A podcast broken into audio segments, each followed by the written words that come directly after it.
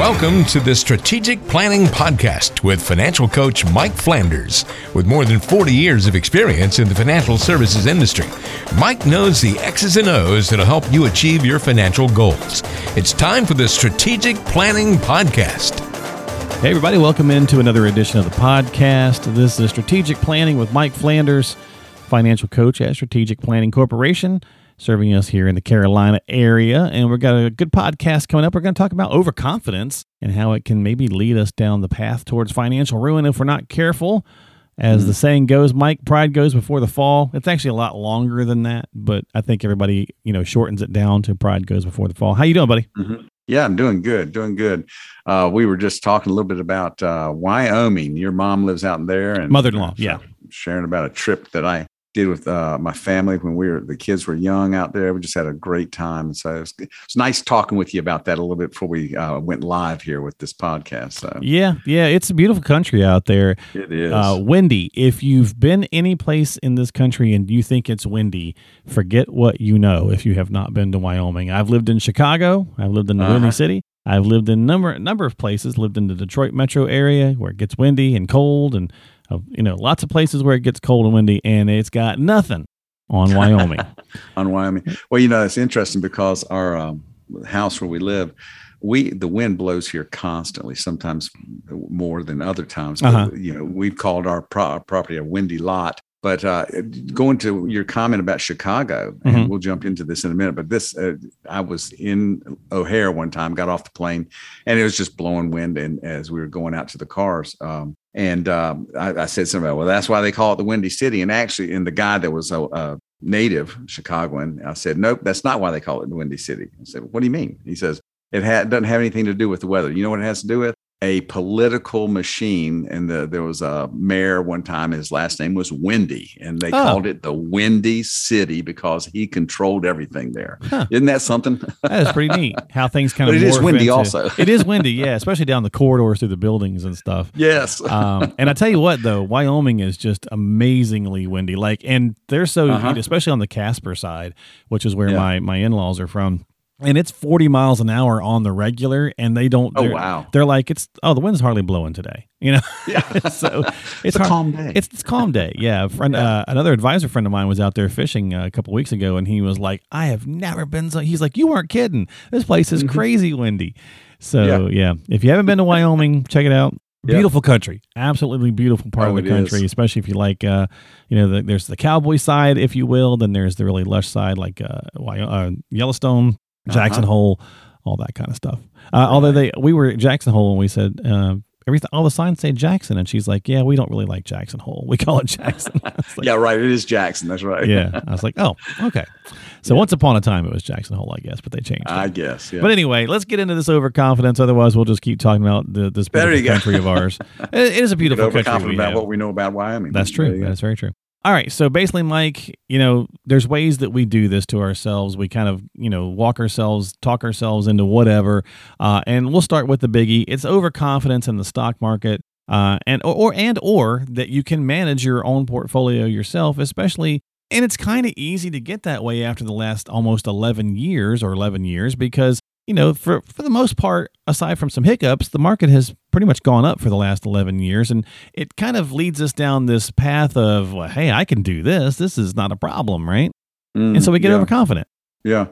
Yeah, you, you really can. And, and, you know, you see sometimes that folks will want to up the ante, increase their risk or their exposure to particularly individual things like you know the GameStop stuff and what Robinhood is pushing out there. Robinhood is a uh, brokerage type thing that uh, allows small investment amounts. So it gets a lot of investors or, or people, I should say, in that want to be investors, and they'll they'll do all kind of things there. Sometimes it works, and sometimes it doesn't. But that's how it is. You know, there's the uh, the overconfidence comes from where something works until it doesn't, and uh, then then you find out, hey, you know, I was misplacing my confidence there. But yeah, it makes me think of um, poker. People uh, talk about these uh, professional poker players and all. And I, I, guess maybe this doesn't happen with the professionals because they all know the games and the tricks.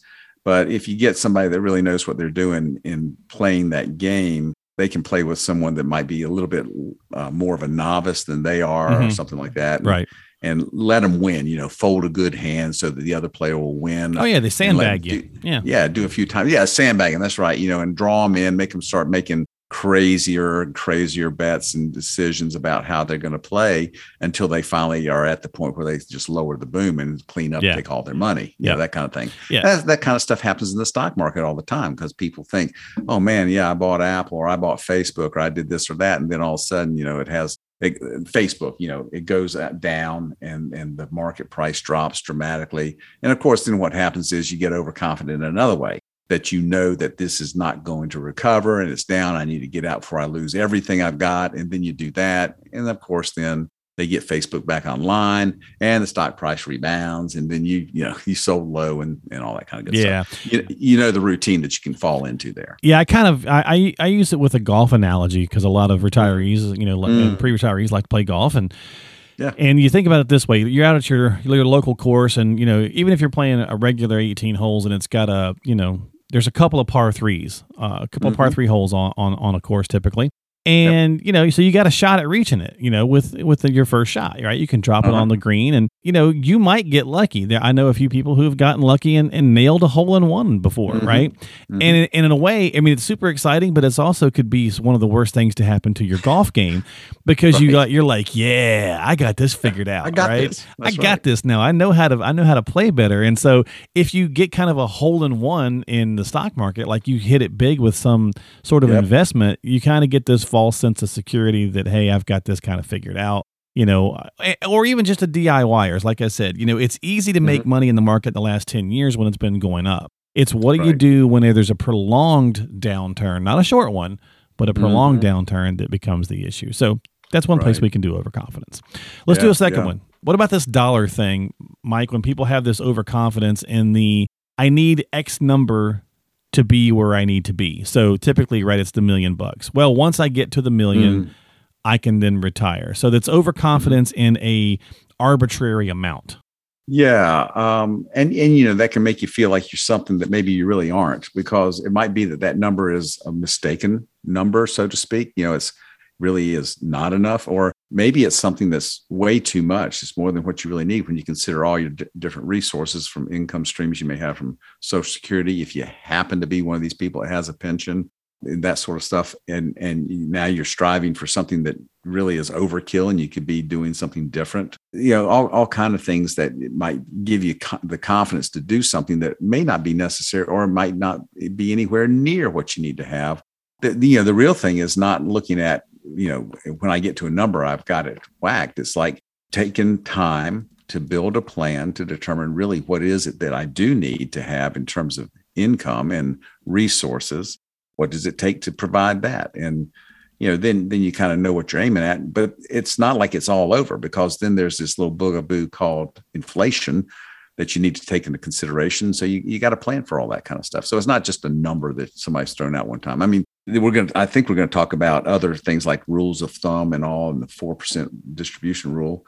And that may or may not uh, be uh, something that makes sense in in terms of overcoming inflation. But uh, yeah all kind of things that uh, can make you feel like oh i just got to hit this number and then i got it whacked.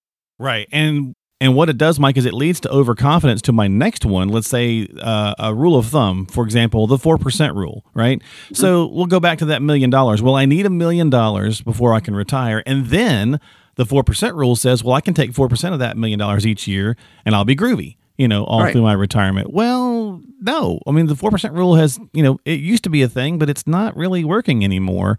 And there's lots of reasons why. So you got to be careful of those rules of thumb. Yeah, the the four percent rule says you know you can take four percent also on a million dollars. That's forty thousand dollars a year. Will that meet your need? Maybe in conjunction with Social Security, if they don't reduce Social Security benefits in 2033, which is when they say the trust funds will be out of money and they'll just be funding with current payroll taxes.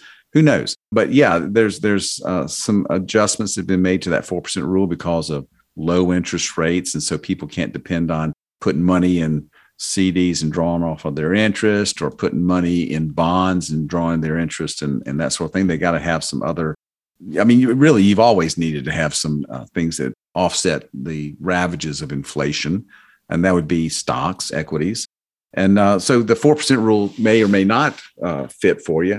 I was just talking with some folks yesterday when uh, you know, made the comment. The the lady made the comment that when she was single and um, she said, "I don't know how I made it on the, the amount of money I, I was making. It was it was so such a small amount." But you know, when you think about it, we tend to do what we need to do when we're in tough straits and that sort of thing. It might be difficult, but some somehow a lot of times it just works out.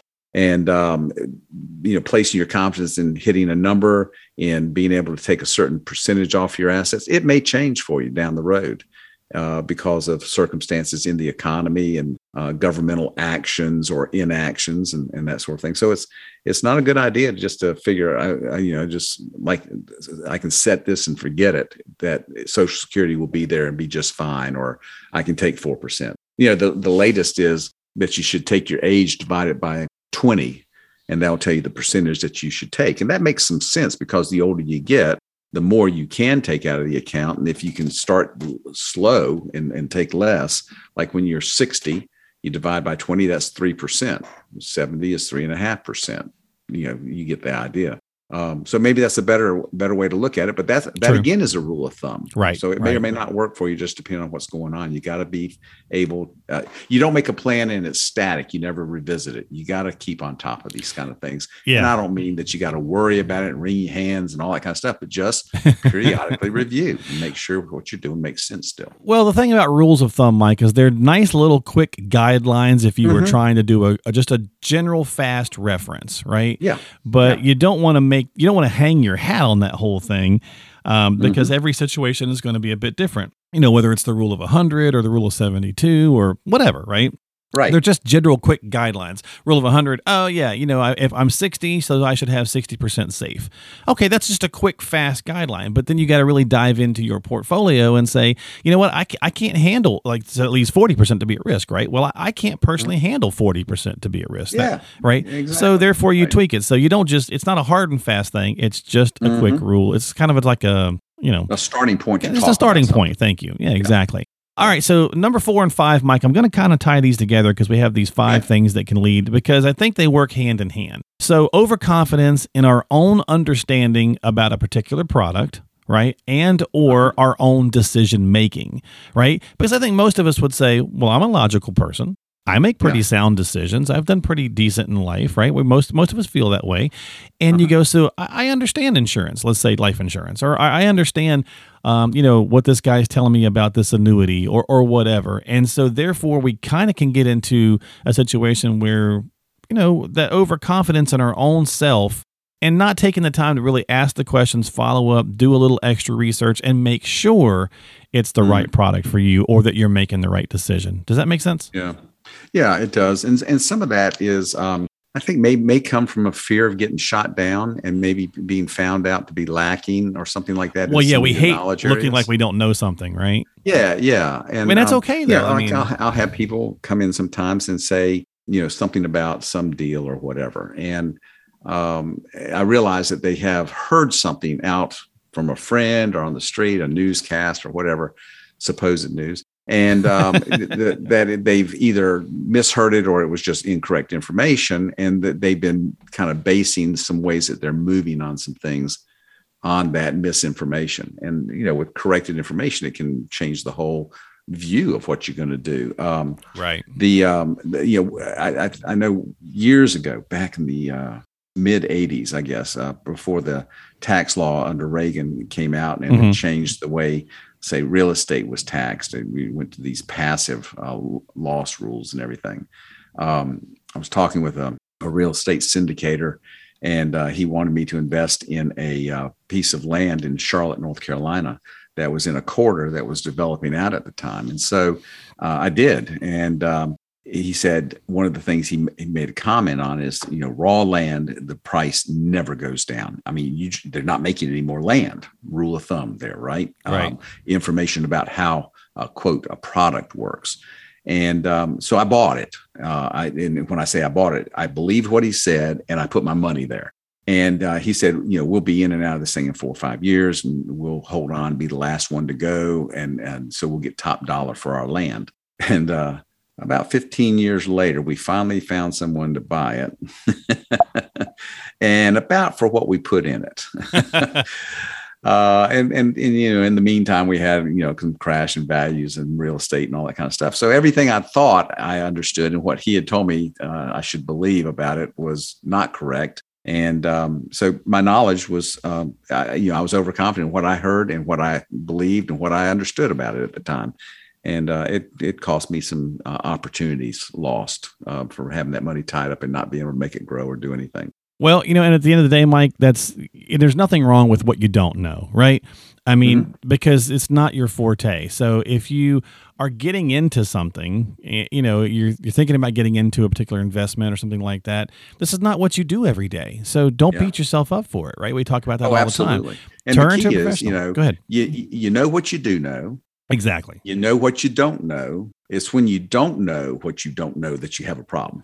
Yeah, and, and that's you, where you need to be sure you're passing this by someone that can give you some help. Yeah, I mean, even sometimes people come and sit down with an advisor for the first time and they have that initial consultation or whatever. You know, sometimes it's kind of like, well, I don't want to seem like I don't know very much because this person might take mm-hmm. advantage of me, right? We're always yeah. kind of on guard. Uh, and right. so that's why you do some basic diligence, do some basic research, sit down. And that's why you interview and talk with a couple of advisors if you mm-hmm. haven't worked with one before so that you can try to find the one that has that right fit for you, that has the right feel for you. Uh, and at the end of the day, you can trust your gut. It's a pretty powerful tool that we have when it comes to it. Just don't get overconfident in that gut. Right. And that's our podcast this week. Just be careful of overconfidence. As we all know, uh, it can lead to trouble. And as the saying goes, pride comes before the fall. So if you got questions, need some help, turn to a professional who's been doing this for 40 plus years. And I didn't mean to make that sound so dramatic, Mike. Just more, more along the lines of you got a lot of experience, is what this I meant. Is an say. old guy here. Yeah, I did not mean it that way, my friend. Uh, but anyway, definitely reach out to Mike because he's got a lot of experience. A great resource for us right here in the Carolinas. Reach out to him if you got questions. You need some help. Subscribe to the podcast so you can catch new episodes and all that good stuff. Certainly appreciate it and help us out as well. And you can find all of that at spcinvesting.com. That's spcinvesting.com. Of course, you can find the podcast on Apple or Google or Spotify or wherever you like to listen to content from. Just type in strategic planning in one of those apps and find it that way. Or again, find it all at Mike's website, spcinvesting.com. Mike, my friend, have a great week. I'll talk to you in a couple of weeks, okay? Sounds great. Thank you, Mark. Appreciate hanging out with us, folks, here on Strategic Planning with Mike Flanders, financial coach at Strategic Planning Corporation. We'll see you next time.